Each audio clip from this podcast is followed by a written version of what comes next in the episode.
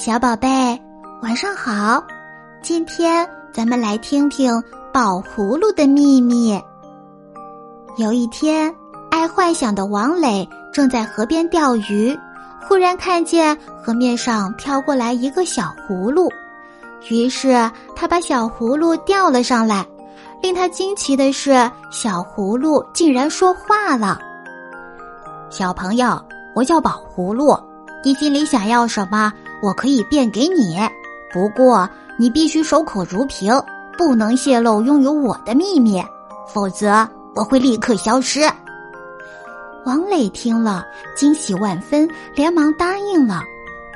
王磊看见画册上的小白兔，心想：“我要小白兔和我一起玩。”宝葫芦果然给他变出一只雪白的小白兔。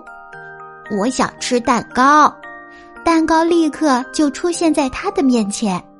在学校里，王磊想要同学一个好看的笔记本，于是笔记本钻进他的书包里。他想要同学漂亮的钢笔，钢笔马上插在他的衣袋里。班上的同学发现丢了东西，告诉老师说：“东西刚才还在身边，忽然就不见了。”这样的失窃事件一次又一次发生，大家都觉得莫名其妙。为此，老师搜查了全班同学的衣袋和书包，结果在王磊的书包里找到了所有的赃物。同学们非常生气，纷纷指责他是小偷，说的王磊无地自容，有口难言。有一天，数学测验。王磊看到卷子，发现一道题都不会做，他只好向宝葫芦求助。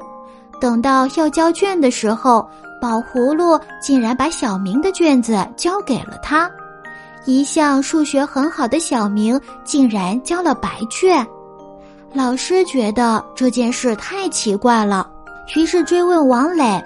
王磊知道再也无法隐瞒了，只好说出自己拥有宝葫芦的秘密。